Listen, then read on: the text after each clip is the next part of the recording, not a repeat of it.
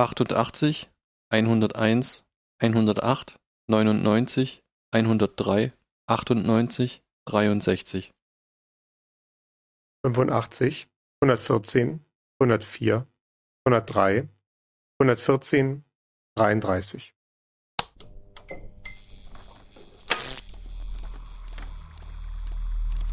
Diese Maschine ist ursprünglich für vermessungstechnische Aufgaben konstruiert worden. Es hat sich jedoch dann ergeben, dass sie auch auf den verschiedensten anderen Gebieten von Technik und Wissenschaft mit Erfolg eingesetzt werden kann.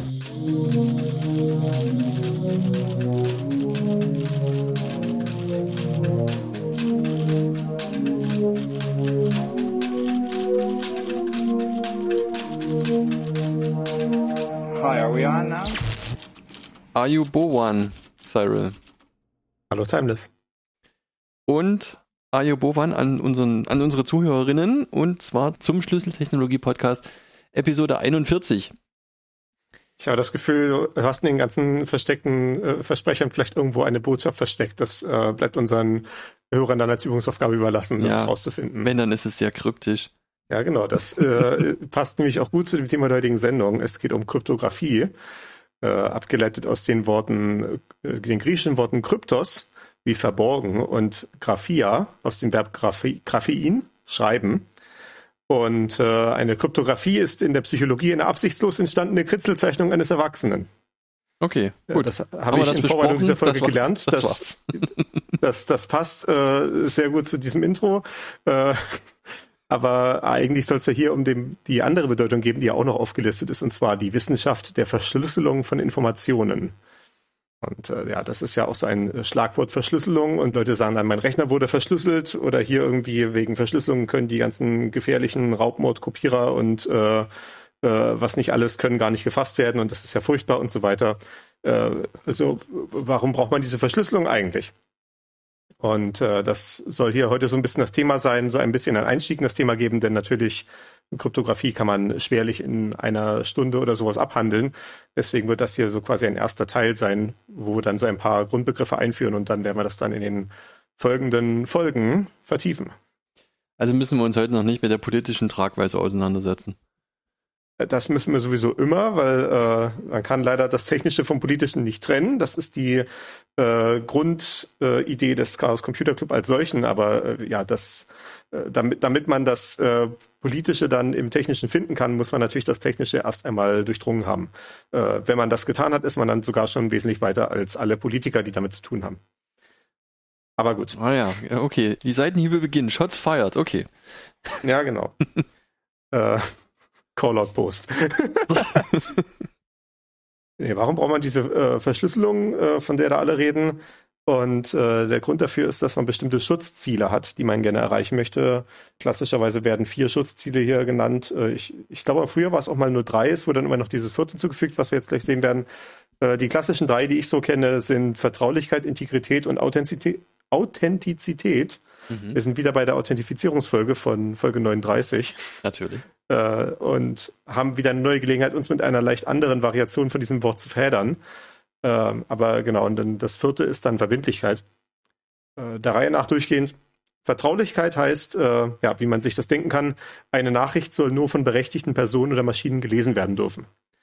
Und wiederum, so wie wir es ja in der Authentifizierungsfolge auch besprochen haben, sage ich jetzt hier schon an der Stelle berechtigte Personen oder Maschinen.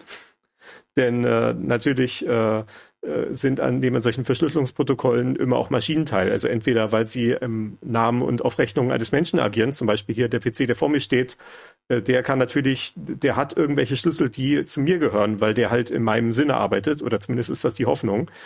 Und äh, genauso, wenn man auch in einem Firmennetzwerk zum Beispiel unterwegs ist und hat dort irgendwelche bestimmten Server, zum Beispiel den Mail-Server oder das, das, das Mail-Server-Programm versus zum Beispiel den Webserver, äh, dann sind das ja auch unterschiedliche Maschinen oder Prozesse mit unterschiedlichen Rollen, die dementsprechend auf unterschiedliche Nachrichten Zugriff äh, erlangen sollen oder halt nicht. Äh, das ist also dieses Schutzziel Vertraulichkeit.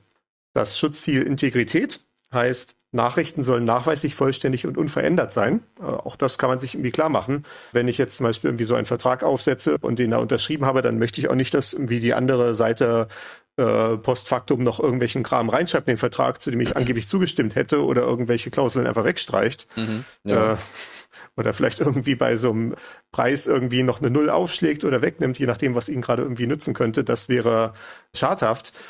Mindestens natürlich sollte ich das irgendwie erkennen können. Wir wissen ja alle, irgendwie diese Computer rechnen mit Nullen und Einsen und die irgendwie umzukippen ist im Zweifelsfall relativ einfach. Also irgendwie so eine Vertragsdatei zu ändern ist ja mitunter mit nur ein paar leichten Bitschubsern verbunden. Das kann ja sogar auch passieren durch so etwas wie einen Festplattenausfall oder durch einen äh, kosmische Strahlung oder sowas, dass da irgendwie die falsche Null zu einer Eins gemacht wird und dann ist die Datei irgendwie kaputt. Und dann steht dann da vielleicht irgendwie nicht mehr tausend Euro Lieferpreis, sondern zweitausend Euro, oder weil dann da ein, ein oder zwei Bits geflippt wurden. Das wäre natürlich schadhaft. In dem Fall sollte man zumindest sehen können, dass da irgendwie eine Zerstörung der Datei eingetreten ist. Bei solchen Beispielen muss ich automatisch immer an die Emser Depesche denken, die ja durch äh, ein paar Ausstreichungen maßgeblich zum Ausbruch des Ersten Weltkriegs beigetragen hat. Da hast du natürlich jetzt mein, äh, äh, mich auf dem falschen Fuß erwischt, weil da habe ich natürlich kein Bild mehr. Wenn die Emser Depesche ist doch, ja, ich wollte ja schon sagen, das war noch nicht der Erste Weltkrieg. Ach nee, Quatsch, Erster Weltkrieg ist natürlich komplett falsch, achtzehnhundertsiebzig. Gut, ich äh, werde das nochmal nachschlagen. Auf jeden Fall gab es diese Emser Depesche und ich weiß, dass die äh, durch Ausstreichungen ähm, zu, zumindest mal zu diplomatischen Verwicklungen geführt hat. Richtig. Na, sehr gut. Ja, da muss man aufpassen. Da haben wir auch noch andere Depeschen, die später dann im, äh, in diesem Podcast Erwähnung finden. Äh, dazu kommen wir dann gleich noch. Äh, um die Liste von Schutzzielen hier noch weiterzuführen, haben wir als drittes hier die Authentizität. Äh, eine Nachricht soll ihrem tatsächlichen Absender zugeordnet werden können. Auch das ja irgendwie äh, hilfreich, ne? Wenn ich irgendwie so einen Vertragstext irgendwie habe und dann wie ist da so eine Unterschrift drunter, dann ist ja im Zweifelsfall auch nicht nur wichtig zu wissen, wurde mit dieser, wurde dieser Vertrag jetzt irgendwie manipuliert auf dem Wege, sondern auch kommt der Vertrag überhaupt von den entsprechenden Personen. Also zum Beispiel irgendwie diese Personen, die da die Unterschrift geleistet haben, sind das überhaupt die richtigen Personen, die das irgendwie äh, tatsächlich machen sollten oder die da halt behauptet werden in dem Vertragstext. Äh, das ist ja auch so eine Sache.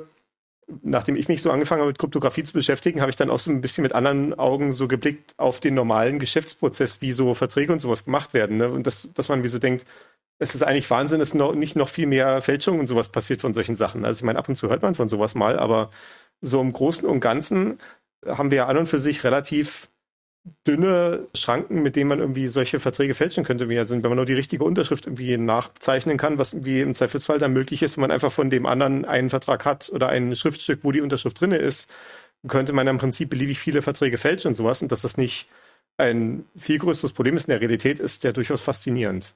Okay, ja. Ich meine, äh, es geht dann wahrscheinlich wieder in diesen Winkel rein, äh, was ich ja, ich weiß nicht, ob ich es hier schon mal in diesem Podcast erwähnt habe, aber wo ich dann so Wo, wo ich so, so den Zustand der I T-Sicherheiten so angeguckt hatte und festgestellt habe, wie furchtbar das eigentlich alles ist und wie, wie sehr geschludert wird ständig in der I T überall, wo ich mich dann eigentlich so frage, wie kann es eigentlich sein, dass nicht jeden Tag alles in Flammen steht?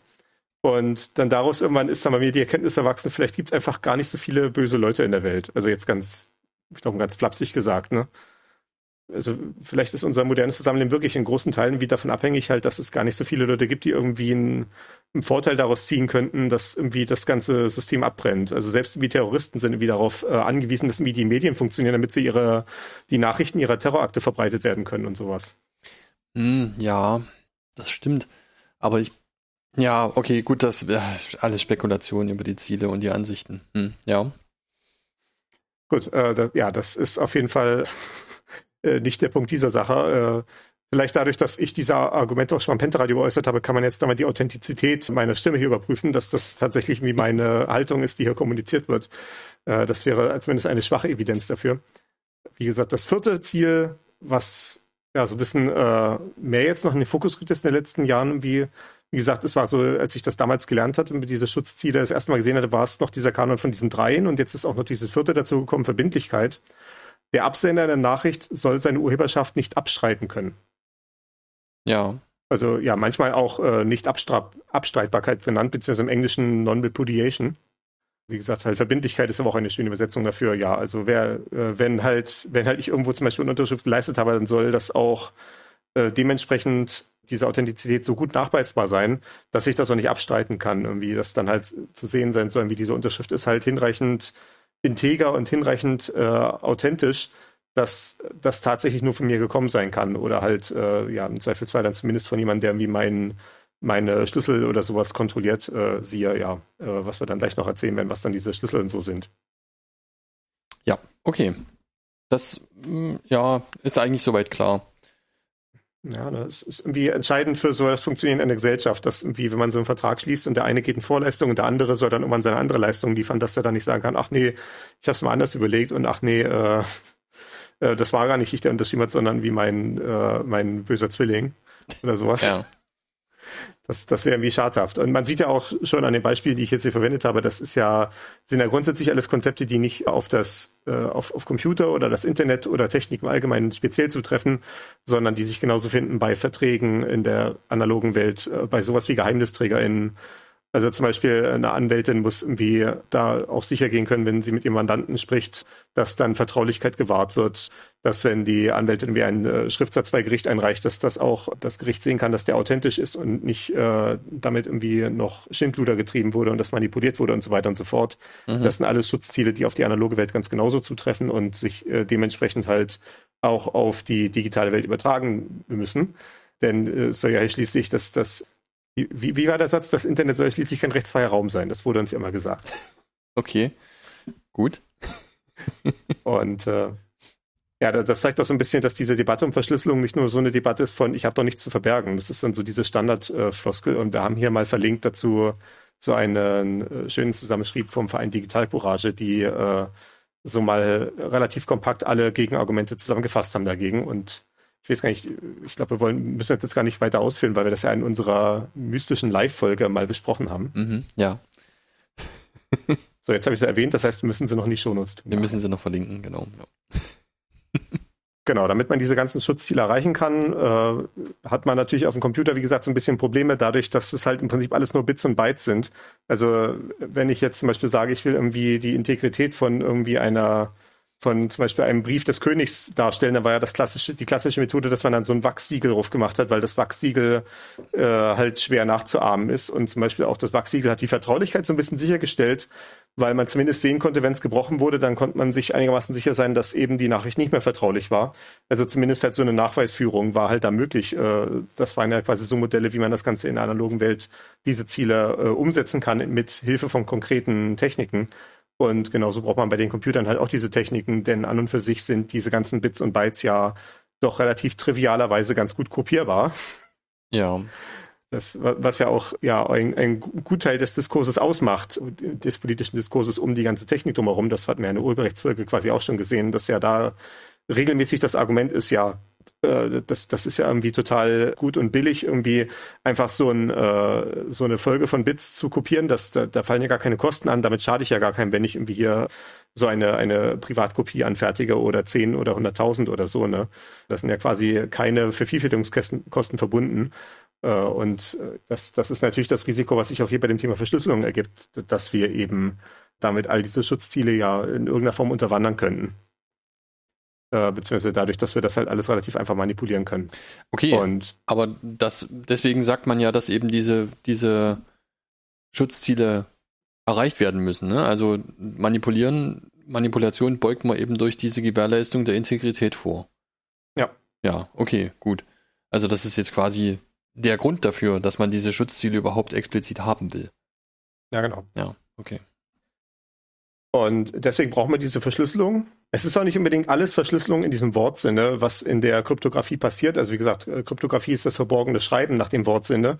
Es geht teilweise aber auch nur darum, äh, gar nicht mal irgendwie verborgen zu schreiben, im Sinne von, dass eine Nachricht halt vertraulich behandelt wird, sondern es kann ja zum Beispiel auch nur um die Integrität gehen. Wenn ich zum Beispiel irgendwie so etwas wie eine öffentliche Proklamation habe, dann wäre es irgendwie interessant, irgendwie zu sehen, ist diese jetzt tatsächlich von der entsprechenden Behörde ausgestellt worden. Mhm. Dann ist natürlich in dem Fall die Proklamation, diese, dieses Dekret oder was auch immer, ist dann halt, ist dann halt dementsprechend nichts, was irgendwie verborgen ist. Das steht halt offen da und dann sind halt hoffentlich noch so ein paar Bits daneben, mit denen ich dann magische, mathematische äh, Verfahren anwenden kann, um dann zu sehen, ja, das ist tatsächlich irgendwie die verbindlich integere Nachricht und so weiter. Ähm. Äh, aber Verschlüsselung, ja. Würdest du sagen, dass das ein Fortschritt ist gegenüber der analogen Welt? Also, oder dass da potenziell ein Fortschritt möglich ist? Weil tendenziell ist es ja so, bei irgendwelchen Dokumenten, da gibt's einen Stempel und da gibt's eine Unterschrift, aber ob das jetzt wirklich so authentisch ist, da verlässt man sich sozusagen einfach nur darauf, dass niemand anders diesen Stempel hat. Ja, es, es äh, hängt wieder viel von Prozessen ab, die dahinter hängen, ne?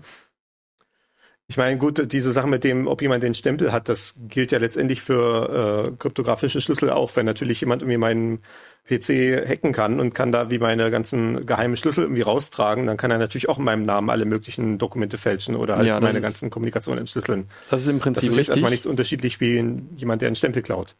Im Prinzip ist das richtig, aber es gibt natürlich äh, durch moderne Kryptografie, ich greife jetzt ein bisschen vor, natürlich eine Möglichkeit, das zurückzurufen.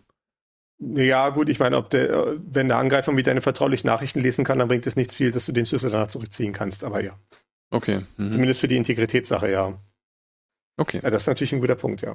Aber auch dann ist, brauchst du wieder einen, äh, ja, das, das, das geht dann schon in die ganze Frage Vertrauen rein. Dann brauchst du ja im Prinzip dann einen Vertrauensanker, mit dem du noch diese Zurückzug äh, irgendwie öffentlich machen kannst, ohne dass das jemand fälschen kann. Also es ist ah, ja dann, das stimmt, ja. Okay. Äh, es, es sind Schildkröten bis zum, bis ganz unten. Mhm, okay. Aber gut, ja, wir, wir greifen ja tatsächlich schon so ein bisschen vor in das Thema Schlüsselverteilung. Ja, ist eine tatsächliche Schlüssel- Schlüsseltechnologie hier die Sache. Da sind wir jetzt quasi beim Wortsinne nur ein bisschen anders, weil der, die Wortherkunft davon war ja eine andere. Ja. Nee. Verschlüsselung im engeren Sinne, äh, wenn es jetzt halt nicht um sowas geht wie eine Integritätsprüfung für ein öffentliches Dokument, sondern es geht wirklich darum, halt einen Text zu verbergen, sodass äh, die entsprechenden Bits, auch wenn sie irgendwie öffentlich durch die Leitung fließen, nicht äh, von unberechtigten Personen gelesen werden können, besteht darin, dass man so einen Klartext hat am Anfang, also halt eine ursprüngliche Nachricht, die halt diejenige ist, die dann im Zweifelsfall die Zielperson, für die die bestimmt ist, dann wahrnehmen soll. Und dieser Klartext, beziehungsweise im Englischen Plaintext, wird dann übertragen in einen Geheimtext, im Englischen Ciphertext. Mhm. Also Cipher halt hier quasi die Verschlüsselungsmethode als solches, heißt Cipher.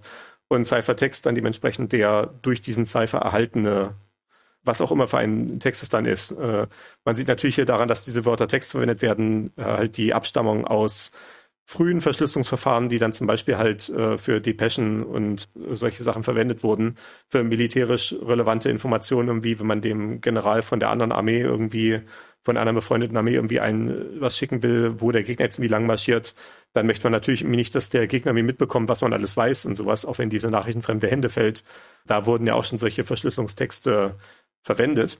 Auch das hatten wir in unserer Live-Folge schon mal besprochen. Mhm. Äh, sowas halt wie, man kennt ja vielleicht sowas wie den Cäsar-Chiffre, dass man sagt, man schiebt einfach alle Buchstaben im Alphabet irgendwie um einen Schritt nach rechts oder sowas oder vielleicht auch mehr als einen Schritt. Und dann ist zumindest auf den ersten Blick mal nicht mehr offensichtlicherweise erkennlich, äh, was irgendwie der Text ist, wenn ich einfach den Text vor mir habe. Sondern es ist mir zumindest, ja, es ist halt dann in dem Sinne erforderlich, dass man weiß in dem Fall, wie viele Zeichen man das jetzt irgendwie wieder zurückschieben muss, damit man wieder die richtige Nachricht erhält. Also ob man jetzt quasi zum Beispiel, man sagt, man hat es um zwei Schritte verschoben, also muss man es wieder zwei Schritte zurück verschieben. Und dann wird zum Beispiel, geht man vom H wieder zurück zum F und dann ist das wieder der Klartext. Mhm. Und das macht man dann für jeden Buchstaben und hat dann wieder das ganze Wort. Das ist ja so eine Methode von Verschlüsselung. Das schützt zumindest davor, dass jemand einfach nur irgendwie diesen Brief aufmacht und irgendwie guckt und da steht irgendwie erstmal nur so ein Zeichenhaufen drin. Ja. Und da müsste man zumindest erstmal irgendwie einen Experten ranlassen, der dann da irgendwie guckt, ob er da irgendwie was Cleveres identifizieren kann. Und wenn dann so ein Experten hat, dann ist ein Cäsar-Chiffre keine große Hindernis. Das ist irgendwie, was irgendwie Erstsemesterstudenten irgendwie knacken können mit ein kleines bisschen Instruktion. Aber es ist zumindest mal besser als nichts. Ja, und das halt, ist diese ja. Idee von Verschlüsselung. Okay, ja. Wir haben ja auch mal so ein Beispiel verlinkt, dass man sich das mal illustrieren kann, dass Verschlüsselung tatsächlich wichtig ist, und zwar die Zimmermann-Depesche. Die habe ich tatsächlich über Wikipedia gefunden, weil sie auch bei dem Thema Plaintext und Kryptotext und sowas erwähnt wurde, beziehungsweise Geheimtext in den entsprechenden Artikeln verlinkt war. Und hier kann man mal so ein Beispiel sehen von so einem, von, von so einem Kryptotext, Ach ja, beziehungsweise Geheimtext. Ich erinnere mich. Also hier ist auch so ein Zettel und also ein Telegramm, da steht dann halt hier an die deutsche Botschaft in Mexico City und danach einfach nur so eine Zeilen, äh, Zahlenreihe, also hundertdreißig, dreizehntausendzweiundvierzig, dreizehntausendvierhunderteins, achttausendfünfhunderteins und so weiter und so fort. Und hier war es dann halt so, dass jede Zahl für ein Wort steht und es gab dann halt quasi so, äh, als Geheimnis gab es dann so bestimmte Wörterbücher, die dann halt als Referenz genommen wurden und da wurde halt zum Beispiel gesagt, irgendwie, das Wort Beton ist jetzt irgendwie Nummer fünftausend und wenn du dann halt fünftausenddrei kriegst, dann guckst du halt drei Stellen nach Beton in deinem Wörterbuch und hast dann da irgendein Wort mit B, was dann an der entsprechenden Stelle steht und äh, ja, das dann so ein bisschen so ein bisschen durchsortiert, äh, dass das irgendwie nicht ganz so offensichtlich ist, aber ja, das konnte dann durchaus geknackt werden von den äh, Amerikanern in dem Fall. Und das war in dem Fall ein Telegramm, wie gesagt, von der deutschen Botschaft an die deutsche an die deutschen Gesandten in Mexiko, dass der doch dem der mexikanischen Regierung ein äh, Abkommen unterbreiten sollte, beziehungsweise eine Absprache unterbreiten sollte, dass die Mexikaner sich äh, mit den Deutschen alliieren im Ersten Weltkrieg und, und zusammen irgendwie die U S A irgendwie äh, blockieren, beziehungsweise da die, äh, den, den Seekrieg der Deutschen mit unterstützen und w- würden dann als Kompensation, wenn der Krieg dann vorbei ist, dann einige U S-Ländereien dann zugesprochen bekommen. Äh, das, das war da so der Deal, der vorgeschlagen wurde, und das war dann ein zumindest ein Anteil daran, dass die U S A dann in den Ersten Weltkrieg eingetreten sind, als das mhm. dann in die Öffentlichkeit gelangt ist. Ja. Gut, äh, ist jetzt äh, vielleicht nicht der schönste Anlass, aber zeigt auf jeden Fall, warum man möchte, dass es nicht geknackt werden kann. Mhm. Ja, genau. Wir haben also diese äh, Verschlüsselung, die einen Klartext in einen Geheimtext überträgt und dann irgendwann äh, auf der Zielseite dann auch wieder zurück in einen Klartext, äh, hoffentlich unbeschadet. Diese Relation zwischen Klartext und Geheimtext wird vermittelt durch, was wir dann einen Schlüssel nennen. Wie gesagt, in dem Fall war das halt diese Information, welches Wörterbuch man dann nehmen soll und welche Wörter quasi die Startzahlen sind. Und wenn man heutzutage auf dem Computer ein Verschlüsselungsverfahren hat, dann ist die, dieser Schlüssel natürlich in irgendeiner Form eine Folge von Bits. Das ist eine triviale Aussage, weil auf dem Computer alles eine Folge von Bits ist. Äh, Üblicherweise hat man das dann so mit solchen Größenordnungen zu tun wie vielleicht hundertachtundzwanzig Bit für ein Verfahren oder viertausendsechsundneunzig Bit für ein anderes Verfahren. Das, das sind so die Größenordnungen, mit denen wir hier es zu tun haben. Also ja, relativ übersichtlich, was so Dateigrößen angeht. Also ich meine, viertausendsechsundneunzig Bits, das ist ein halbes Kilobyte. Das ist jetzt auf einem auf einer Festplatte, die irgendwie Gigabyte und Terabyte halten kann, eher ein, ein Sandkorn. Mhm, als irgendwie ja. ein großer Stein, der da irgendwie schwer am Herzen liegt. Aber äh, ja, natürlich irgendwie auf der anderen Seite, wenn man zum Beispiel sagt, so ein viertausendsechsundneunzig Bit Schlüssel, das könnte zum Beispiel sein äh, irgendwie eine einzelne Zahl. Wenn man, dann kann man sich überlegen, das ist eine Zahl, die dann im Dezimalsystem irgendwie tausend Stellen oder oder noch mehr als das hat, vielleicht so eintausendfünfhundert. Das ist ja schon eine substanziell große Zahl, mit der man dann interessante Mathematik machen kann, was ja dann die Grundlage von diesen ganzen Kryptosystemen ist in irgendeiner Form. Halt ganz bestimmte interessante Mathematik. Und mhm. wie gesagt, das soll heute noch nicht der Punkt sein. Wir werden da, glaube ich, so ein bisschen drauf eingehen in den, in den nachgehenden Folgen. Und es soll ja auch nicht eine Mathevorlesung ausarten. Das ist ja nicht, nicht unser Anspruch, aber äh, vielleicht so ein bisschen werden wir illustrieren, was so da die Grundkonzepte sind. Mhm. Okay. Wir sehen also, wenn wir irgendwie Verschlüsselung am Ende machen wollen, dann brauchen wir also im Prinzip diese mathematischen Funktionen, die diese Schlüssel irgendwie anwenden. Das sind dann sogenannte Primitiven. Also halt so, so die kleinsten quasi Bausteine von so einem Kryptosystem. Allerdings ist das, ist die Primitive noch nicht das ganze Kryptosystem. Und das haben wir eben auch schon mal anklingen lassen, als wir bei sowas waren, wie, wie zum Beispiel, wie man einen geklauten Schlüssel zurückziehen kann und sowas. So ein Kryptosystem umfasst dann halt auch diesen ganzen Prozess drumherum, die entsprechenden Protokolle und sowas. Dass man nicht nur sagen kann, Klartext plus Schlüssel ist gleich Geheimtext, sondern auch, ja, dass man einen, äh, dass man irgendwie weiß, wie man an so einen Schlüssel rankommen soll, irgendwie, wie wird er verteilt, wie kann man irgendwie einem Schlüssel vertrauen, wenn man schon einen anderen Schlüssel kennt von einer äh, verwandten Organisation oder sowas, wie kann man irgendwie einen gestohlenen Schlüssel zurückziehen, wie kann man vielleicht einen Schlüssel regelmäßig durch einen neuen Schlüssel ersetzen, bevor irgendwie, so wie man das ja auch vielleicht kennt, dass Passwörter irgendwie in manchen Organisationen immer noch regelmäßig geändert werden und sowas. Mhm. Äh, diesen ganzen Kram, das, das ist ja dann am Ende auch Teil eines Kryptosystems. Wir zoomen jetzt aber erstmal diese Primitiven so ein bisschen rein, weil wie gesagt, wir müssen ja irgendwo anfangen und Primitive ist ja auch in dem Fall jetzt gar nicht wie ein Schimpfwort oder sowas, also das wird ja auch mitunter als abwertender Begriff verwendet, äh, der, der, der da irgendwie oder diejenige denkt ganz schön primitiv oder so, ne? Also nicht, nicht hinreichend clever oder äh, detailliert oder sowas. Aber in dem Fall heißt halt primitiv halt wirklich, äh, ja, quasi wie Primus, ne, quasi das erste Prinzip, aus dem es irgendwie losgeht, äh, halt ein kleinster, sinnvoller Baustein eines äh, Verfahrens, woraus sich dann irgendwann das ganze Verfahren zusammensetzt. Mhm, ja. Zum Beispiel eine Klasse von Primitiven, und wie gesagt, wir werden das dann im Detail später besprechen, was es alles so für Primitiven gibt. So ein Beispiel für so eine Klasse von Primitiven ist die symmetrische Verschlüsselung, wie wir sie gerade schon so ein bisschen besprochen haben.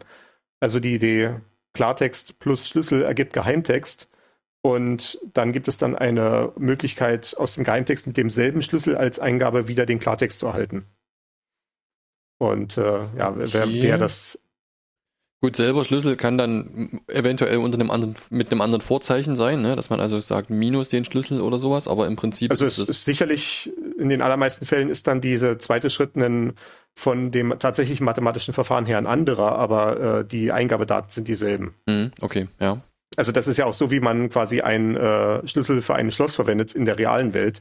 Wenn ich hier aus meiner Wohnung raustrete, dann habe ich den Haustürschlüssel, mit dem ich irgendwie die Wohnung zuschließe äh, oder, oder das Haus, und mit demselben Schlüssel kann ich die nachher auch wieder aufschließen. Okay, ja. Und deswegen ist die Sache symmetrisch. In Abgrenzung dazu gibt es dann auch die asymmetrische Verschlüsselung, wo dann eben diese zwei Schritte unterschiedliche Schlüssel erfordern.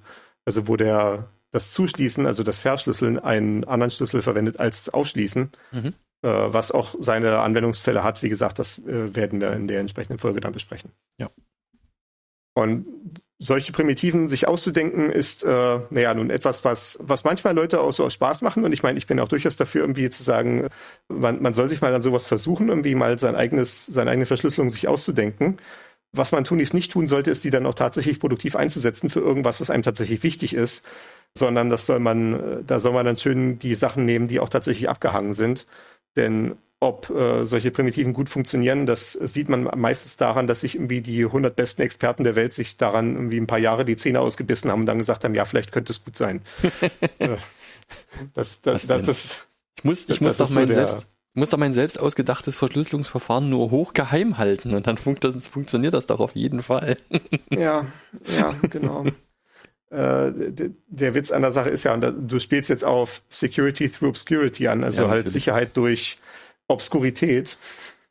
Also dass man das halt, also Obscuring hat ja vielleicht noch im Englischen etwas andere Bedeutung als im Deutschen. Also Obscuring im Englischen heißt ja auch sowas wie halt verbergen oder genau. äh, un- undurchsichtig machen. Und da ist halt diese Annahme, die halt auch von manchen an und für sich namhaften Organisationen auch vertreten wurde im Laufe der Zeit, dass man irgendwie das Verfahren einfach nur hinreichend geheim halten sollte. Dann ist das kein Problem mehr. Und tatsächlich, ich habe das hier nicht verlinkt, aber das können wir noch verlinken, ist das Kerckhoffsche Prinzip. Und zwar, das ist einer dieser Grundsätze der modernen Kryptographie, dass eben so ein Verschlüsselungsverfahren darauf beruhen sollte, dass man den Schlüssel geheim hält, nicht das Verfahren. Denn die Idee an der Sache ist ja, dass man so einen Schlüssel relativ einfach wieder neu auswürfeln kann. Also wenn ich jetzt halt sage, wie meinetwegen, ich habe ein Kryptosystem, das beruht auf einer Parole, die wir uns irgendwie jeden Tag sagen. Irgendwie wir vereinbaren, irgendwie unsere Parole ist äh, Notizheft siebzehn oder sowas. Mhm. Und dann kommt halt irgendwie raus, dass heute unsere Parole das halt war. Dann können wir uns einfach für den nächsten Tag eine neue Parole ausdenken und dann können wir das System weiterverwenden. Hingegen, wenn die Sicherheit der ganzen Sache darauf beruhen würde, dass unser entsprechendes Verfahren, womit wir diese Parole einsetzen, geheim bleibt, dann müsste es einmal nur passieren, dass das Verfahren irgendwie rauskommt und dann ist das ganze System im Eimer. Dann kann ich das halt nicht mehr weiterverwenden. Mhm, okay. Und das ist, ja, wie gesagt, das, dieses Kerckhoff-Prinzip, das ist auch schon von achtzehnhundertdreiundachtzig von Auguste Kerckhoffs, ein französischer, ja was überhaupt, Kryptograf? Ach nee, niederländischer äh, Linguist und Kryptologe. Okay. Und genau, das ist ja dieses Prinzip quasi, irgendwie so ein Verfahren zu entwickeln, ist deutlich aufwendiger als einen Schlüssel zu wählen. Also ist es irgendwie schon sinnvoll, dass man diesen Schlüssel so als Sollbruchstelle hat, die man dann im Zweifelsfall austauschen kann, wenn das irgendwie, wenn der mal bekannt geworden ist. Das Verfahren auszutauschen hingegen ist ungleich schwieriger, vor allem wenn man halt ein qualitativ hochwertiges Verfahren haben möchte. Mm, okay, ja. Genau, wenn wir jetzt also so unsere Primitiven da bewerten, wie gesagt, man sollte es äh, zumindest für den Produktiveinsatz sich, sich nicht selber frickeln, sondern irgendwie was äh, nehmen, was tatsächlich guten Qualitätsmaßstäben entspricht. Und dieser klassische Qualitätsmaßstab zum Beispiel für diesen Fall der symmetrischen Verschlüsselung ist natürlich der, dass äh, jemand, der irgendwie nur den Geheimtext sieht, nicht auf den Klartext zurückschließen können soll. Also der soll halt nicht einfach den Schlüssel irgendwie aus dem Geheimtext berechnen können. Das ist ja so unser klassischer Angriff, den wir absch- äh, irgendwie abwehren wollen. Und wie zum Beispiel jemand greift irgendwie unsere Nachricht auf dem Weg ab und äh, sieht dann, wie zum Beispiel im Fall von dieser Depesche, nur diese Zahlenkolonnen und könnte dann aber durch äh, clevere Trickserei, durch vielleicht Statistik über wie viele, wie welche Verteilung die Zahlen da vorkommen oder die Buchstaben oder was auch immer, äh, dann wieder darauf zurückschließen, was da irgendwie gesagt wurde. Äh, das wäre natürlich ein schlechtes Zeichen. Ja, okay. Ich denke, das ist was, wo wir vielleicht auch nochmal gesondert drauf eingehen müssen, wie, dann, wie man das eigentlich macht, sich so, eine, so einem Codeknacken zu nähern. Also, also ich, äh, ich, wir, wir können es ja vielleicht mal illustrieren an diesem Beispiel Cäsarschiffe, was jetzt die, was Codeknacken angeht, jetzt wirklich äh, auf modernen Verschlüsselungsverfahren kann ich dir jetzt, glaube ich, auch nicht großartig weiterhelfen, weil das einfach eine Sache ist, mit der ich mich nicht tiefer befasst habe. Und äh, wo auch, glaube ich, nicht die Zeit reichen würde, mich für den Rahmen dieses Podcasts hier damit einzuarbeiten. Mhm, ja. Wenn man zum Beispiel jetzt sagt, man hat so ein Cäsarschiff vor Vorsicht, man sieht, man sieht so eine Nachricht, die irgendwie ja so ein äh, Texthaufen ist, Man hatte die Vermutung, das hier könnte ein Caesar-Chiffre sein. Vielleicht hat man irgendwie die entsprechenden Leute mal darüber sprechen hören, dass die ein Caesar-Chiffre verwenden. Oder vielleicht denkt man einfach nur so, naja, das ist halt irgendwie so die erste Möglichkeit, die einem so in den Sinn kommt. Wenn es das nicht ist, dann vielleicht Vigenère. Aber ansonsten gibt es ja so die ein, zwei, drei bekannten Chiffren, die Leute halt kennen und irgendwie für so für sowas wie vielleicht wie so ein Tagebuch oder sowas einsetzen würden. Mhm. Und wenn ich jetzt ein Caesar-Chiffre habe, wie gesagt, dann ist es halt so, dass die Buchstaben immer durch dieselben Buchstaben ausgetauscht werden. Also halt, wenn ich zum Beispiel sage, ich schiebe drei weiter, wird aus dem A immer ein D, ne? Weil nach A kommt B, C und D. Mhm. Und D geht immer wieder zurück zu A. Also da gibt es eine eindeutige Relation. Und nun ist es ja so, dass im, zum Beispiel in der deutschen Sprache bestimmte Buchstaben häufiger vorkommen als andere. Also bekanntermaßen zum Beispiel das E ist der häufigste Buchstabe, macht irgendwie zwanzig Prozent aller Buchstaben aus. Das heißt also, wenn ich mir eine Nachricht habe, die vielleicht auch nicht nur irgendwie ein Wort ist, sondern vielleicht irgendwie eine ganze Seite, könnte ich einfach mal gucken, welches Zeichen kommt am häufigsten vor. Und äh, das wird dann wahrscheinlich das E sein. Und dann könnte ich einfach mal äh, probieren, dementsprechend diese entsprechende Verschiebung halt als Schlüssel zu verwenden und zu gucken, ob da was Sinnvolles rauskommt. Und da wahrscheinlich ist es dann auch gleich das. Ja, also klassischer, dementsprechend, klassischer, klassischer Statistikangriff, ne? Also einfach mal ja, genau. durchzählen, was kommt hier am häufigsten vor und das dann mit der entsprechenden Statistik für die einzelnen Sprachen korrelieren, ja. Ja, genau. Ähm, man kann auch an dem Beispiel vielleicht ganz gut illustrieren, was die Möglichkeit ist, wenn man sowas nicht machen kann. Also wenn der das Verfahren tatsächlich an der Kryptoanalyse scheitert, also man nicht irgendwie solche statistischen Muster oder sowas ausnutzen kann, dann ist natürlich immer möglich, einen Angriff nach Brute-Force-Methode zu machen. Also Brute-Force wie rohe Gewalt. Ja. Und äh, ich meine, wir können natürlich auch den entsprechenden X K C D verlinken, weil natürlich die äh, einfachste Antwort ist, wenn ich irgendwie ein Kryptosystem brechen will, ist, ich kidnappe einfach den Typen, der den Schlüssel hat und äh, drohe ihm halt irgendwie Gewalt an, bis er mir irgendwie das Passwort verrät oder so. Ne? Das ist auf jeden Fall äh, Brute Force. das, das ist eine andere Form von Brute Force. Das ist hiermit jetzt nicht gemeint, weil davor kann uns leider die beste Mathematik nicht schützen, wenn uns jemand das Passwort buchstäblich aus den, äh, aus den Rippen prügelt. Mhm. Nee, äh, Brute Force im Kryptografie-Sinne meint, dass wir einfach alle möglichen Schlüssel durchprobieren. Und auch das wiederum bei der Caesar-Chiffre ist natürlich eine ganz einfache Sache. Wenn ich halt die Buchstaben im Alphabet einfach durchrotiere, dann gibt es im Prinzip sechsundzwanzig Möglichkeiten, denn danach bin ich wieder am Anfang und dann dreht sich es einfach nur im Kreis. Und eigentlich sogar nur fünfundzwanzig, weil wenn ich halt um genau sechsundzwanzig Schritte verschiebe, dann bin ich wieder bei demselben. Und das ist nicht direkt Verschlüsselung. Das ist äh, ja quasi Doppelrot dreizehn, für die, die die Referenz kennen. Ja, es sind, ist natürlich immer so eine Frage, ne? sechsundzwanzig Buchstaben, ja, im Prinzip schon, aber was habe ich für einen Zeichensatz, ne? Also, kommt natürlich immer drauf an, ne? Verschlüssle ich meine ja, Satzzeichen gut. mit? Ähm, ja. Wenn nicht, dann ist es natürlich umso einfacher zu knacken, weil wenn ich äh, ein Komma stehen habe und danach kommt ein, ein Wort mit vier Buchstaben und die letzten beiden sind gleich, dann habe ich wahrscheinlich schon relativ viel, habe ich eine relativ gute Ahnung, wie das in dieser äh, Caesar-Verschlüsselung geschrieben wird.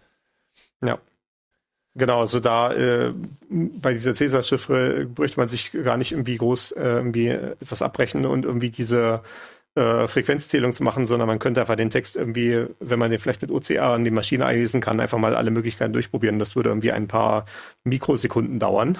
Ja, das ist äh, natürlich, ja. Da, das, das ist natürlich keine großes Hindernis. Äh, Man sieht schon, also das entspricht überhaupt nicht den Ansprüchen heutiger Kryptosysteme. Bei den heutigen Kryptosystemen, beziehungsweise bei den entsprechenden, bei der Bewertung dieser Primitiven gibt es so einen Maßstab, so als Faustregel, und zwar zwei hoch hundert. Denn die Aussage ist dann immer, das Brechen einer Verschlüsselung sollte nicht weniger als zwei hoch hundert Rechenoperationen erfordern.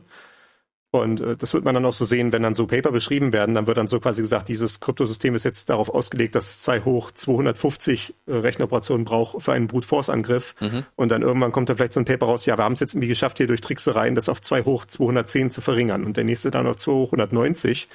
Und dann vielleicht nochmal zehn Jahre später nochmal auf zwei hoch hundertachtzig. Und äh, dann quasi, je nachdem, wie nah es dann an diese Grenze von zwei hoch hundert kommt, bilden sich dann so langsam die Schweißperlen auf den äh, Stirnen von den entsprechenden Kryptografen, dass man jetzt doch mal langsam anfangen sollte, irgendwie äh, neuere Verschlüsselungsmethoden zu verwenden, die noch ein bisschen stärker sind. Ah, okay. Ähm, mhm.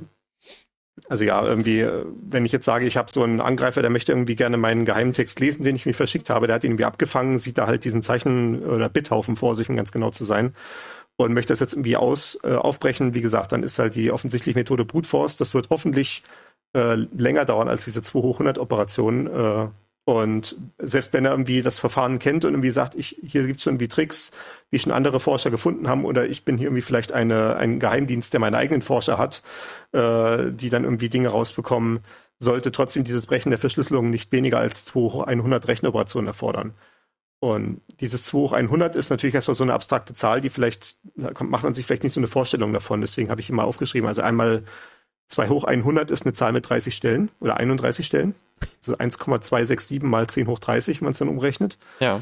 Und um es mal ein bisschen noch greifbarer zu machen, habe ich mal hier geguckt, wie viel äh, Rechenleistung meine Grafikkarte hat. Äh, das hatten wir ja besprochen in der, in der drei D-Grafikfolge, dass diese Grafikkarten deutlich mehr Rechenleistung liefern können als äh, die normalen Prozessoren durch dieses Modell äh, mehrere auf mehreren Daten eine Berechnung immer gleichzeitig zu machen. Also könnte man zum Beispiel hier in dem Fall sagen, ich habe irgendwie anstatt, dass ich irgendwie einen Schlüssel nach dem anderen probiere, probiere ich immer tausend Schlüssel gleichzeitig, damit ich halt diese Parallelität der Grafikkarte ausnutzen kann von dieser Grafikrecheneinheit.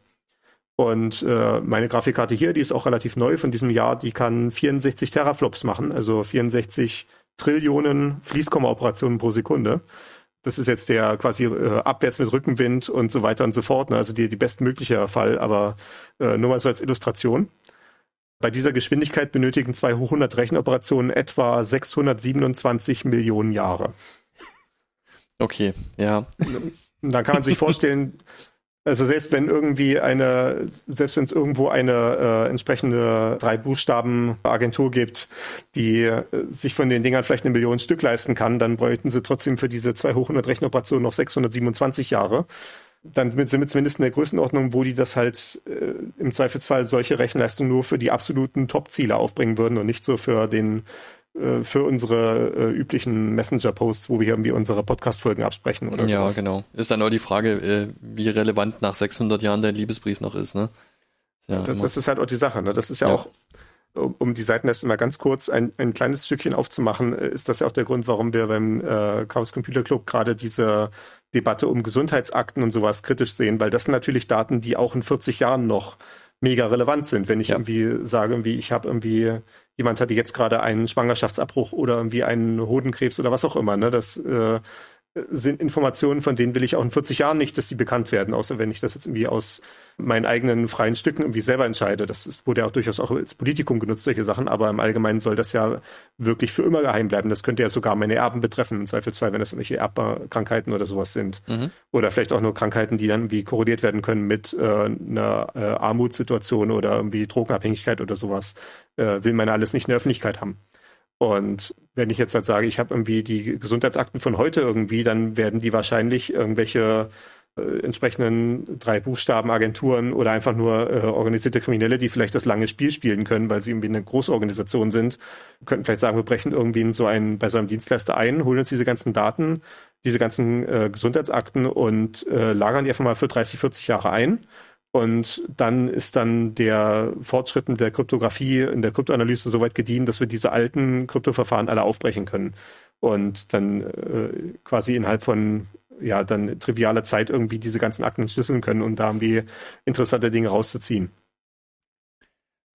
Ja, gut, das mit diesen Quantencomputern ist nochmal ein extra Thema. Aber, hm, okay. Ja, nee, Quantencomputer sind auch nicht automatisch Game Over. Ja, genau, aber richtig. Das, das, äh, Das beschleunigt diese Sache so ein bisschen in dem Sinne, dass halt ein Kryptoverfahren oder so eine Primitive gehärtet sein muss gegen Quantencomputer. Also man mhm. stellt sich halt irgendwie Quantencomputer vielleicht so ein bisschen flapsigerweise vor als ein Computer, der einfach eine Million mal so schnell ist. Und das ist es definitiv nicht. Äh, Quantencomputer, selbst wenn sie dann mal irgendwie breite Anwendung finden, sind halt Computer, die eine bestimmte Art von Problemen sehr viel schneller lösen können. Und wenn man, oder beziehungsweise bestimmte Arten von Problemen, und wenn man nun eine Kryptoprimitive hat, die nun gerade eine von diesen Arten von äh, Rechnungen verwendet, um die äh, eigene Sicherheit äh, sicherzustellen, hat man eventuell ein Problem. Also zum Beispiel halt äh, gibt es äh, Verschlüsselungssysteme, die basieren auf Primzahlfaktorisierung, beziehungsweise auf der Tatsache, dass Primzahlfaktorisierung teuer ist. Wenn man eben gerade so äh, Zahlen hat in der Größenordnung von viertausend Bits oder sowas, äh, also irgendwie eine Zahl mit über tausend Dezimalstellen, dann ist eine Primzahlfaktorisierung eine Sache, die unfassbar lange dauert. Hingegen auf dem Quantencomputer dauert die potenziell quasi nur die Zeitdauer eines Schnipsens. Mhm. Oder okay. nicht mal das. Und äh, diese entsprechenden Kryptoprimitiven sind dann natürlich sofort obsolet. Äh, allerdings gibt es auch genau deswegen seit über zehn Jahren Forschung an Postquantenkryptographie. Das haben wir ja nur so kurz verlinkt und ich will jetzt auch gar nicht tief einsteigen, weil ich wiederum da kein Experte in der Sache drin bin, aber ich habe auf jeden Fall dazu schon ja vor so etwa zehn Jahren oder so Vorträge gesehen, wo die entsprechenden Koryphäen auf ihrem Gebiet gesagt haben, wir gucken uns das irgendwie ganz genau an irgendwie und wir haben irgendwie folgende Kandidaten und sowas und so weiter und so fort. Also das wird zumindest aktiv beforscht. Ähm, ja, was man natürlich trotzdem hat, ist, wie gesagt, das Problem, alles, was quasi vor Quantencomputern gemacht wurde, wenn es halt nicht mit äh, quantenfesten Kryptoprimitiven geschützt wurde, ist es dann halt im Prinzip freiwillig. Mhm. Aber ja. Das gilt letztendlich für alle alten Kryptosysteme. Alle werden irgendwann gebrochen. Das ist, ist halt leider nichts perfekt. Es gibt eine einzige perfekte Kryptoprimitive, also beweisbar perfekt. Das sind die sogenannten One-Time-Pads. Äh, das hatte ich neulich, als ich äh, T O T P aus Versehen in äh, Time-Based One-Time-Pad expandiert hatte, hatten wir es schon mal kurz angesprochen in der Folge neununddreißig. Mhm. Die Idee, dass ich einen Schlüssel verwende für diese Verschlüsselung, der einfach genauso lang ist wie mein Klartext. Also wenn ich halt ein Buch verschlüsseln möchte, dann brauche ich ein anderes gleich langes Buch als Schlüssel und das muss natürlich dann ein äh, zufälliger Schlüssel sein. Das wurde auch tatsächlich eingesetzt im Zweiten Weltkrieg zum Beispiel. Da gab es bei den Sowjets so ganze äh, Schreibstuben voller, ja, voller Schreibmaschinenplätze mit Sekretärinnen und in dem Fall nat- tatsächlich nur Sekretärinnen, weil die Männer waren ja alle im Krieg, die dann den ganzen Tag nur zufällige Zeichen getippt haben. Und wenn man das halt Wenn man das halt konsequenterweise macht und dann sagt, äh, in dem Fall die mathematische Funktion, die das dann verbindet, ist dann eine X O R-Verschlüsselung. Ich weiß nicht, X O R hat mit euch bei Logik hat dann schon mal besprochen, ja, also entweder oder. Ja.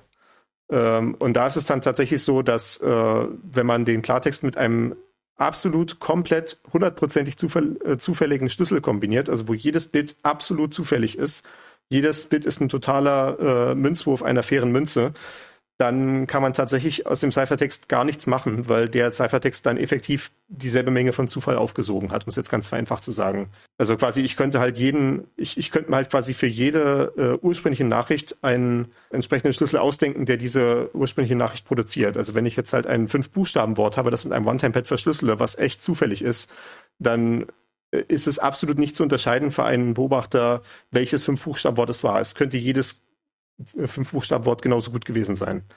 Das ist bei tatsächlichen Kryptosystemen nicht der Fall, eben deswegen, weil die Schlüssel nicht genauso lange sind und deswegen halt nicht so viel Zufall in die ganze Sache reinsuppen kann. Also wenn ich irgendwie eine, äh, einen verschlüsselten Vertrags-P D F-Dokument habe, was in Megabyte groß ist und ich habe einen Schlüssel dazu, der vielleicht fünfhundertzwölf Byte groß ist, dann kann ich also, ja, ich, ich habe maximal so viele Optionen, wie ich halt Optionen für meinen Schlüssel habe und das kann ich verwenden, eben um sowas wie Kryptoanalyse zu machen, grundsätzlicherweise. Aber dafür ist es auch deutlich praktikabler. Okay, mhm. Ja. Im Übrigen, soweit mir das bekannt ist, und ich habe dazu keinen Link, das ist mir nur so mündlich überliefert, soweit mir das bekannt ist, wurde dieses One-Time-Pad-System von den Sowjets dann tatsächlich noch gebrochen von den, wahrscheinlich in dem Moment von den Achsenmächten, weil die irgendwann aus Vollheit angefangen haben, ihren Zufall wieder zu verwenden. Oh, okay. Das äh, ist halt genau das. Deswegen heißt es eben One-Time-Pad. Mhm. Und die Deutschen haben natürlich irgendwie, oder wer auch immer das war, der, der das gebrochen hat, also die, die Achsenmächte haben dann natürlich irgendwie den relevanten Teil gemacht, den man bei sowas halt machen muss. Man hebt sich natürlich alle Kryptotexte auf, die man irgendwie kriegen kann. Hm, ja. Und irgendwann kann man dann halt statistische Auswertungen machen und dann halt irgendwelche Zusammenhänge finden dazu. Ja, okay. Wie wir sehen, Primitiven alleine machen noch kein vollständiges Kryptosystem. Das ist jetzt gerade schon das perfekte Beispiel gewesen. Ne? Die primitive One-Time-Pad ist mathematisch beweisbar sicher. Wenn man allerdings dann einen schludrigen Prozess drumherum macht, hilft es trotzdem nichts. Oder wie ich es hier in den Shownotes formuliert habe, die tollste Festplattenverschlüsselung hilft nicht, wenn ich das Passwort am Monitor kleben habe. Dann wer würde sowas denn tun? Wo war denn das? Ja, Achso, kann- ja, das... Nee, äh, das, das, das hatte mir neulich ein, Be- ein Bekannter erzählt. Der arbeitet halt auch so als I T-Berater und sowas, ne, und war dann irgendwie, äh, da gibt da gibt's dann halt auch so Prozesse, dass irgendwie, wenn man dem Kunden irgendwie ein Passwort zuschickt, dass das dann durch so einen gesicherten Passwortspeicher gemacht werden muss, ne, so quasi so mit Einwegefunktionen, so wie diese Schubladen, die man früher an Ticketschaltern hatte, ne, wo dann irgendwie so, wo man dann das Geld reinlegen konnte und dann hat der entsprechende Mitarbeiter oder Mitarbeiterin äh, am Schalter da irgendwie diese Klappe quasi umgeklappt, sodass er dann das Geld entnehmen konnte und konnte das Ticket reinlegen, aber quasi es konnte immer nur eine Seite mit dieser, mit diesem Schubfach interagieren gleichzeitig, ne.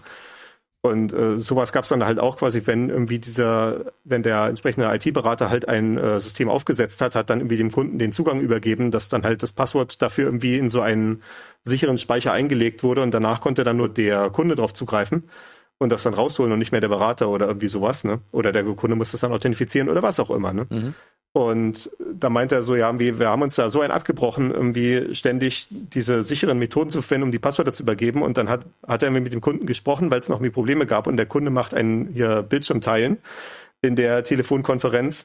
Und man sieht auf dem Desktop, der da geteilt wird, so virtuelle Post-it-Notes kleben mit den ganzen Passwörtern, die ihm irgendwie zugeschickt wurden. Okay, ja. Sehr schön. Also, ja. Ja, es hat tatsächlich, glaube ich, ich, also ich bin mir jetzt nicht sicher, ob das... wo das genau war. Ich bilde mir ein, dass es irgendwie eine, eine U S-Militärbasis war, wo es irgendwie ein, ein Foto aus dem Leitstand gab, wo dann auch ein Post-it mit einem Passwort am Monitor klebte und so. Na, es, es, es gab mal diesen einen Fall, wo so ein äh, Nachrichtensender wie so Breaking News machen wollte. Und damit das irgendwie so richtig schön äh, aussieht, so für die szenische Repräsentation von, oh mein Gott, das ist jetzt gerade erst vor drei Sekunden passiert, haben sie dann irgendwie die Kamera rüber geschafft zu der, äh, zu dem entsprechenden Platz, wo der Redakteur oder die Redakteurin saß, die das irgendwie recherchiert hatte gerade. Und äh, haben die dann da quasi am Platz interviewt und man konnte halt auf dem Hintergrund am Monitor kleben so, so ein paar Passwörter sehen, die auch durch die tollen H D-Kameras auch tatsächlich lesbar waren auf dem Programm. Und ja, ich, ich weiß auch nicht, was passiert ist, aber mysteriöserweise war der Sender dann wie kurz darauf nicht mehr verfügbar. Also ich glaube, da hatte irgendjemand äh, Spaß gehabt am reiner Gerät. Zufall. Ja, also dieser, dieser reiner Zufall ist auch einer unserer größten Widersacher in der I T. Der ist fast so schlimm wie der Peer, der immer meine Verbindung zurücksetzt. Ah, der. Mhm. Okay. Genau. Wie gesagt, also Primitiven alleine machen noch kein vollständiges Kryptosystem. Es gibt so eine Sache, die ich mal herausheben wollte, die, die besonders spaßig ist in dem Zusammenhang, und zwar Seitenkanalangriffe.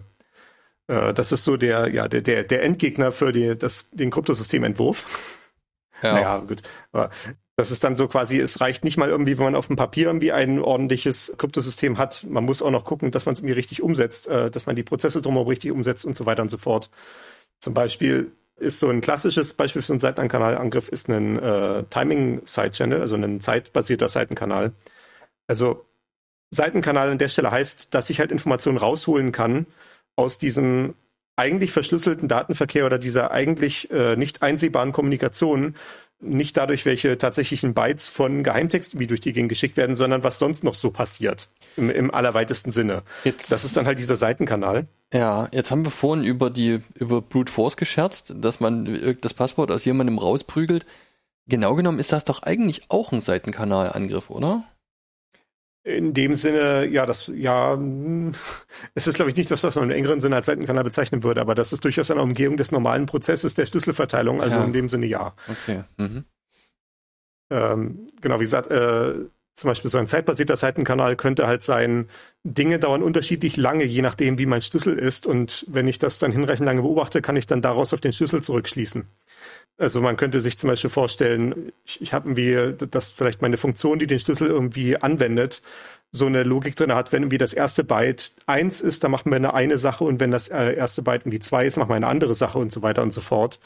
Und diese Sachen könnten ja unterschiedlich lange dauern. Dann könnte es vielleicht sein, halt, wenn das, wenn der Schlüssel vorne eine eins hat anstatt einer zwei, dass dann einfach jedes Verschlüsseln zehn Prozent länger dauert und jedes Entschlüsseln zehn Prozent weniger. Und dementsprechend könnte ich also einfach versuchen, dem Anwender, der diesen Schlüssel hat, dabei zuzusehen, wie er Dinge verschlüsselt und entschlüsselt, ohne jetzt tatsächlich selber irgendwie zu sehen, was damit passiert. Aber ich kann ja vielleicht sehen, wie lange der irgendwie braucht dafür irgendwie. Wenn ich zum Beispiel sage, ich schicke ihm irgendwelche Nachrichten und dann gucke ich, wie lange es dauert, bis dann wieder eine Antwort zurückkommt. Und dann könnte ich da vielleicht sehen, dass sich da so statistische Muster ergeben aus dieser, ja, Laufzeit. Dann könnte ich daraus dann auf diesen Schlüssel zurückschließen. Und das klingt... Das, das klingt unglaublich. Das ist auch so ein bisschen so eine Sache, da gucke ich auch mit Staunen drauf, als jemand, der nicht in der Kryptoanalyse wirklich drinne steckt, wie man tatsächlich aus solchen ja doch relativ verrauschten Seitenkanälen irgendwie doch Informationen rausziehen kann. Denn sowas wie zum Beispiel eine Laufzeit einer Anfrage ist ja nicht nur davon abhängig, ob da jetzt irgendwie der Schlüssel gerade an der vierten äh, Stelle irgendwie die Ziffer sieben hat, sondern vielmehr von solchen Dingen wie irgendwie, ob das Netz gerade irgendwie überlastet ist oder nicht. Oder äh, zum Beispiel die Temperatur draußen könnte ja auch irgendwie Laufgeschwindigkeiten äh, von welchen Signalen beeinflussen oder wie schnell Dinge verarbeitet werden. Irgendwie. Mhm. Es könnte davon abhängen, irgendwie, welche Route gerade gewählt wird, ob vielleicht da gerade ein Unterseekabel irgendwie durchtrennt wurde und so weiter und so fort. Ne? Man kann sich so viele Fehlerquellen überlegen und trotzdem äh, werden dann solche Seitenkanalangriffe tatsächlich gefahren. Und deswegen ist das, gerade wegen solchen zeitbasierten Seitenkanälen, ist es auch so ein ganz wichtiges Thema in der Implementierung von solchen Kryptosystemen mittlerweile, dass man solche zeitkonstanten Operationen überall verwendet. Also dass man sein ganzes Kryptosystem darauf, daraus aufbaut aus solchen mathematischen Funktionen, die unabhängig von der Eingabe immer identisch viel Zeit brauchen und dass auch Prozessoren solche Funktionen extra bereitstellen, die halt darauf ausgelegt sind, identisch viel Zeit zu brauchen. Ah, interessant. Okay. Ich finde es halt... Zum Beispiel... Ja, ja mach, mach du es mal. Ich finde es halt manchmal so ein bisschen schwierig, sich das irgendwie vorzustellen. Ja, man, man hört da, man lauscht da irgendwie und misst die Zeit und so. Das betrifft natürlich jetzt irgendwie Interaktion wieder übers Netz oder sowas, ne? Also, dass man im Wesentlichen eine normale Interaktion miteinander hat, sozusagen, aber dass man eben zusätzlich auf die Eingabe und Ausgabe, also zusätzlich zu den Eingabe- und Ausgabedaten noch eben auf andere Faktoren mitachtet und guckt, wie das, wie die beeinflusst werden von meinen, von meinen Eingaben. Das, ist, ist das richtig soweit? Ja, genau. Ne? Ja. So andere Beispiele zum Beispiel wären ja irgendwie so der klassische Tresorknacker mit dem Stethoskop an der Tür, der irgendwie auf den Mechanismus lauscht. Ja. Was der für Geräusche macht, oder jemand, der mit dem Fernrohr durch, durch ein Fenster irgendwie Sachen beobachtet, wie eben wie zum Beispiel der Tresor geöffnet wird, um dann äh, die Kombination zu kennen oder sowas. Das wären ja alles so Sachen, ähm, das sind, die genau, man sich da ne, vorstellen das ist, könnte. Also zum Beispiel dieses mit dem irgendwie reinhorchen, in, den, in dem Schloss mit Zuhören, der Mechanik zuhören, das ist ja in dem, das ist genauso ein Seitenkanalangriff, weil ja quasi dieser Klang normalerweise nichts ist, wonach man irgendwie das Ding aufschließen soll. Mhm. Normalerweise soll man da nur drehen und das ist extra so Design, dass man auch nichts fühlt dabei, während wie Dinge passieren, ne? Aber halt eben, wenn man das mit dem Stethoskop da reinhorcht, hat man da eben den äh, akustischen Seitenkanal aufgemacht und kann dann da äh, sich Informationen daraus extrahieren aus der mhm. ganzen Sache. Ja, genau. Ich habe hier mal so, und ich werde dir mal diesen Link hier reinschmeißen ins Pad, dass du das auch sehen kannst. Das werden wir dann auch in den Shownotes verlinken. So als Beispiel für solche zeitkonstanten Implementationen gibt es hier bei der Programmiersprache Go in der Standardbibliothek so ein Modul. Das heißt auch passenderweise Krypto-Subtle. Und äh, also Subtle wie halt, äh, wie würde man Subtle übersetzen? Das kriegen wir auch raus. Naja, subtil hat noch einen anderen Einschlag, glaube ich. Also es ist hier eher quasi im, im Gegenwort zu einfach, ne? Also Also die Definition, die ich jetzt hier gerade vor mir habe, ist uh, hard to grasp, not obvious or easily understood. Also ah, okay. da, da kann man, mhm. also ja, man kann subtile Dinge falsch machen, wenn man nicht aufpasst. Das ist vielleicht so die äh, Übersetzung, die man machen könnte. Und hier ja. sieht man halt so ein paar Funktionen, De- die da halt implementiert werden. Im Detail quasi, wo es einmal von Experten gemacht wird. Ja. ja. Packaged subtle implements functions that are often useful in cryptographic code, but require careful thought to use correctly. Mhm. Okay. Also die, die, solche Sachen sind sehr hilfreich in kryptografischen Code, aber äh, muss man mit großer Sorgfalt einsetzen, damit man nichts falsch macht. Und man ja. sieht hier im Prinzip, das sind alles irgendwelche Constant-Time-Sachen. Vielleicht Constant-Time-Compare ist eine ganz gute Illustration für die Sache. Also ich will irgendwie zwei Zeichenfolgen vergleichen und das in konstanter Zeit, äh, damit eben, wie gesagt, nicht Informationen rauskommen. Ich könnte mir zum Beispiel vorstellen, das zu illustrieren, wie ich habe einen ganz dummes Kryptosystem, was einfach, wo ich mit einem Passwort irgendwie reinkommen könnte und das Passwort wird einfach verglichen mit dem Passwort, was abgespeichert ist. Wir hatten bereits besprochen in der Folge vier, dass das eine schlechte Idee ist, aber äh, nur für den Zweck der Illustration nehmen wir halt mal an, das ist, wie unser System funktioniert. Äh, hier ist das Passwort zum Beispiel Schlüsseltechnologie und das liegt einfach auf unserem Server irgendwie rum, ist da dort im Speicher abgelegt und wenn dann jetzt jemand ankommt und sagt, hier, ich möchte Dinge tun, das Passwort ist, ne, wie so eine Parole, damit einem dann die Tür geöffnet wird. Und jetzt könnte ja ein Angreifer auf die Idee kommen zu sagen, aha, ich, ich schicke einfach mal irgendwelche Passwörter hin. Ich, ich denke mal für irgendwelchen Zeichenhaufen aus und schicke da jetzt irgendwie A B C hin. Und dann würde also der Server hier dieses A B C sehen und würde sagen, okay, jetzt gucken wir, ob das irgendwie das Passwort ist, was wir haben wollen. Und klassischerweise ist ein Vergleich ja äh, effizient implementiert. Also beim ersten Abweichen wird sofort aufgehört. Also würde sich dieser Vergleichsalgorithmus, der klassische, der, der triviale, würde sich das angucken, würde sehen, okay, auf der linken Seite steht ein, wo das A B C reinkommt, ist auf der rechten Seite unser richtiges Passwort. Wir vergleichen das erste Zeichen. Das A ist ungleich zu dem S, was das erste Zeichen auf der rechten Seite ist. Wir sind fertig, das ist nicht gleich. Ja. Und bricht ab an der Stelle. Okay, mhm. Das wäre die triviale Implementation und dann könnte der Angreifer das halt sehen, aha, das ging jetzt irgendwie ziemlich schnell und probiert ein paar andere Sachen durch und irgendwann probiert er zufälligerweise mal irgendwie ein, Na, ein, äh, ein Passwort, was ein S am Anfang ja. hat und dann würde der genau. Algorithmus dann sehen, hier das erste Zeichen ist links ein S und rechts ein S, aha, okay, das passt. Das zweite Zeichen ist rechts äh, ein C und links ein X. Das passt nicht, also brechen wir hier ab und dann könnte der Angreifer sehen, aha, es hat jetzt doppelt so lange gedauert wie vorher oder Gut, sicherlich nicht doppelt so lange, weil natürlich irgendwie auch die Laufzeit der Anfrage irgendwie durchgegangen ist, aber es, es war ein bisschen läng- äh, länger als bei den anderen Sachen. Und so kann er sich dann halt sukzessive vortasten zu der richtigen, zu dem richtigen Zeichen. Mhm. Ja, okay. Äh, dementsprechend, wenn man hier, wenn man das halt für kryptografische Zwecke einsetzt, so einen Constant-Time-Compare machen und ja, wie gesagt, hier gibt es so einige Operationen, Constant-Time-Compare oder Equal Select, wo man so aus zwei verschiedenen Werten auswählt, je nachdem, ob man eine null oder eins hatte als äh, Diskriminator. Solche Sachen. Äh, ein anderes Beispiel, was ich auch tatsächlich schon in produktiv eingesetzten Bibliotheken schon äh, gefixt habe, weil ich das gesehen habe, dass die das auch falsch machen, ist das klassische Problem irgendwie, ich logge mich ein mit Benutzernamen und Passwort und vielleicht haben wir sogar so eine richtige Passwortprüfung, äh, die erst ein Hash verwendet. Also ich verweise da wieder auf die Folge vier. Dann könnte halt auch genau ein ähnliches Problem entstehen. Ich mache, ich, ich gebe als Angreifer einfach erstmal irgendwelche Login-Daten, die ich irgendwo mal gefunden habe, irgendwie so im Benutzername Maria, Passwort eins zwei drei vier fünf und dann kommt ja hoffentlich, also ich meine gut, wenn natürlich einfach reinkommt, ja, wie hat funktioniert, dann hat Maria wahrscheinlich ein zu schwaches Passwort, aber äh, wahrscheinlich wird dann irgendwie rauskommen, dass äh, das halt irgendwie nicht geht und dann äh, kann es ja zum Beispiel sein, im trivialsten Fall hat irgendwie der Der, der Webshop oder wo auch immer wir uns da anmelden wollen, auch hilfreicherweise so eine Meldung wie, nee, das Benutzerkonto existiert nicht oder dann halt alternativ, nee, das Passwort ist falsch. Und das ist schon mal falsch. Das darf man nicht machen, weil damit äh, äh, ver- verliert man schon mal die, oder ja, liegt schon mal die Information, dass man diese äh, Benutzerkonten überhaupt hat. Ja. Wenn man zum Beispiel eine Anmeldung mit äh, E-Mail und Passwort macht, dann könnte man einfach mal gucken, wie zum Beispiel hier, ich mache bei Dingen das die Seitensprung-Portal äh, oder so und ich probiere einfach mal irgendwie das äh, von meinem äh, Ehepartner irgendwie die E-Mail-Adresse und wenn dann halt steht, ja, wie dem Benutzerkonto gibt's, aber das Passwort ist falsch, dann kannst du so denken, dein Teil dazu, ne? Okay, ja, stimmt. Das, das, das, das wäre äh, zum Beispiel ein Seitenkanal durch Fehlermeldungen in dem Fall. Ja. Oder auch wenn man jetzt sagt, okay, das, das machen wir nicht, wir geben immer nur zurück, ja, Anmeldedaten falsch oder sowas, ne? Selbst wenn man das machen würde, und das ist ja auch zum Beispiel was, was man sieht, wenn man so eine Passwort-Vergessen-Funktion nutzt, da steht dann manchmal, wenn die Leute das richtig implementiert haben, steht dann nicht da, wir haben dir jetzt ein Passwort geschickt, sondern wir haben dir ein Passwort geschickt, sofern du ein E-Mail, äh, sofern du ein Konto bei uns hast. Wiederum aus demselben Grund, dein, deine E-Mail-Adresse kann jeder eingeben und dieser jeder soll im Zweifel zwar nicht wissen, ob du dort ein Konto hast oder nicht. Das wirst du dann halt sehen, ob die Mail ankommt oder nicht.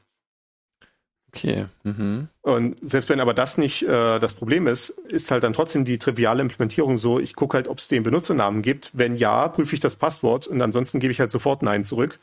Selbst wenn das dieselbe Botschaft ist, kann es auch wieder sein, dass ich ja dann sehe, irgendwie für bestimmte Benutzernamen klappt das irgendwie sehr viel schneller als für andere. Und dann würde es wohl heißen, diese Namen, wo es schneller klappt, die haben es nicht bis zur Passwortprüfung geschafft, also gibt es die Benutzerkonten nicht, also kann ich mir sparen, da irgendwie die Passwortdaten durchzuprobieren. Und stimmt. Auch ja, also, ne? Jetzt, wo du jetzt, wo du es sagst, ehrlich gesagt, das ist mir, ich will jetzt nicht sagen aufgefallen, aber jetzt, wo du es sagst, in letzter Zeit, ja, man liest häufiger Passwort und oder Profilname nicht korrekt und nicht mehr ja, genau. Passwort nicht korrekt. Stimmt. Ja, genau. Mhm. Also das ist halt dieser Seitenkanal in der Fehlermeldung. Wie gesagt, der Seitenkanal in der Zeit kann trotzdem noch da sein, wenn halt, es kann ja sein, die Fehlermeldung wird von zwei verschiedenen Codefaden zurückgegeben. Also halt äh, einmal halt Benutzername wird geprüft, Benutzername stimmt, Passwort wird geprüft, Passwort stimmt nicht. Und auf der anderen Seite, Benutzername wird geprüft, Benutzername passt nicht. Und Ende. Und dieser zweite Pfad ist halt kürzer, äh, braucht halt weniger Zeit und das könnte man dann halt sehen und daraus schließen, wo die Benutzerkonten existieren oder nicht.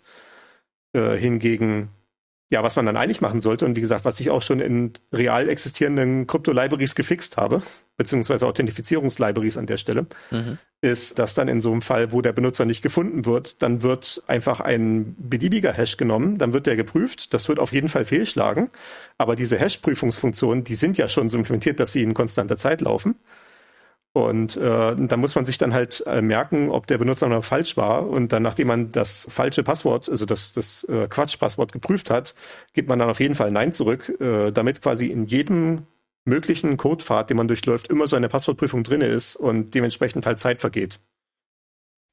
Okay, man macht quasi die Passwortprüfung unabhängig davon. Im Prinzip genau das Gleiche, was wir vorher besprochen haben mit dem einfachen Vergleich. Ja. Ja, okay. Also mhm. wenn ich, wenn ich ein Benutzerkonto habe, prüfe ich den Hash von dem Benutzerkonto. Wenn ich äh, keins habe, prüfe ich irgendeinen Nonsens-Hash und gebe halt dann, selbst wenn völlig zufälligerweise der Nonsens-Hash passen sollte zu dem Nonsens-Passwort, was ich eingegeben habe, gebe ich trotzdem über Nein zurück. Mhm, ja, aber okay, ich habe halt quasi verstehe. diese Zeit verbrannt dementsprechend, ja. damit es immer gleich aussieht. Ja, okay. Also ja, äh, man sieht, Kryptografie ist etwas, was man subtil falsch machen kann, was also äh, durchaus tiefes Studium erfordert. Und das ist auch, ich, ich glaube, das ist wirklich so ein bisschen so eine Sache, wie so richtig gute Kryptografen kann man, ja, vielleicht nicht an einer Hand abzählen, aber davon gibt es so ein paar Tausend auf der ganzen Welt. Und wahrscheinlich die meisten Guten bei den ganzen Geheimdiensten und so weiter. Wir, wir, wir haben zum, paar, zum Glück auch ein paar Leute auf der, auf der hellen Seite der Macht. Ja. Und der Witz an der Sache ist ja auch, selbst die Geheimdienste arbeiten ja auch meistens in Regierungen zu, und die Regierungen brauchen auch gute Verschlüsselungssysteme. Also die gehen immer so ein bisschen auf beiden Seiten der, äh, der Sache. Mhm. Äh, haben sowohl Interesse daran, dass es starke Verschlüsselung gibt, als auch natürlich, dass sie die einzigen sind, die dann irgendwie die starke Verschlüsselung brechen können. Das ist alles so ein bisschen zwiespältig.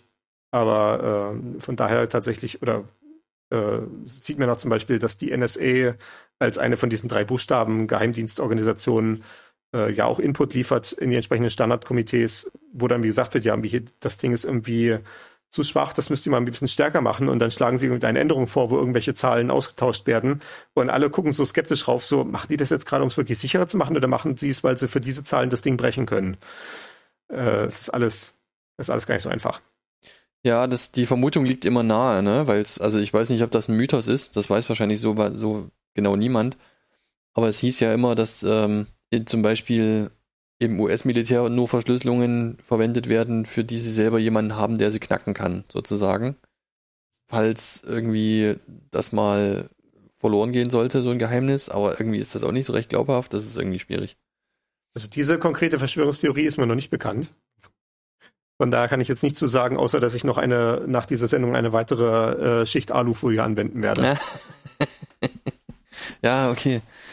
Ähm, ehrlich gesagt, gerade was du mit den Seitenkanalangriffen sagst, ist also gerade die Zeitdauer ist natürlich so eine interessante Sache, ne? Also gerade mh, das sind ja häufig... Ich will es doch nicht so klingen lassen, als ob es nur Zeiten, zeitbasierte Sachen sind. Man hat auch schon solche Sachen demonstriert, wie zum Beispiel äh, Energieverbrauch von Rechnern, je nachdem, welche Zahlen in den Schlüsseln vorkommen, oder halt Wärmeabgabe äh, aus den C P Us und solche Sachen.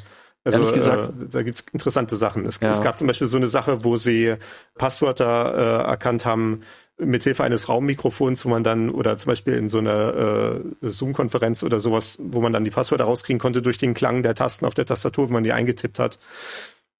Mhm. Und so weiter und so fort. Das oder ähm, ich habe, also ich kenne Monitore, wenn man davor sitzt und es ist sehr still, dann ändert sich, je nachdem, was angezeigt wird, ähm, so dieses Geräusch, also machen die brummen ja manchmal so leise, dann ändert sich dieses Brummen, je nachdem, was da angezeigt wird auf diesem Rechner. Ja. Äh, auf diesem Monitor, Entschuldigung. Ähm, selbst das ist wahrscheinlich was, wo man eine Information rauslesen kann.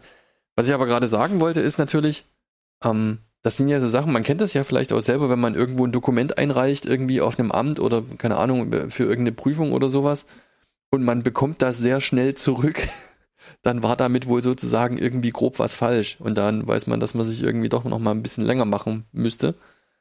Oder was in der Art. Und das sind natürlich eigentlich so mh, alltägliche Beobachtungen, die man hier in Betracht ziehen kann, ne? Theoretisch.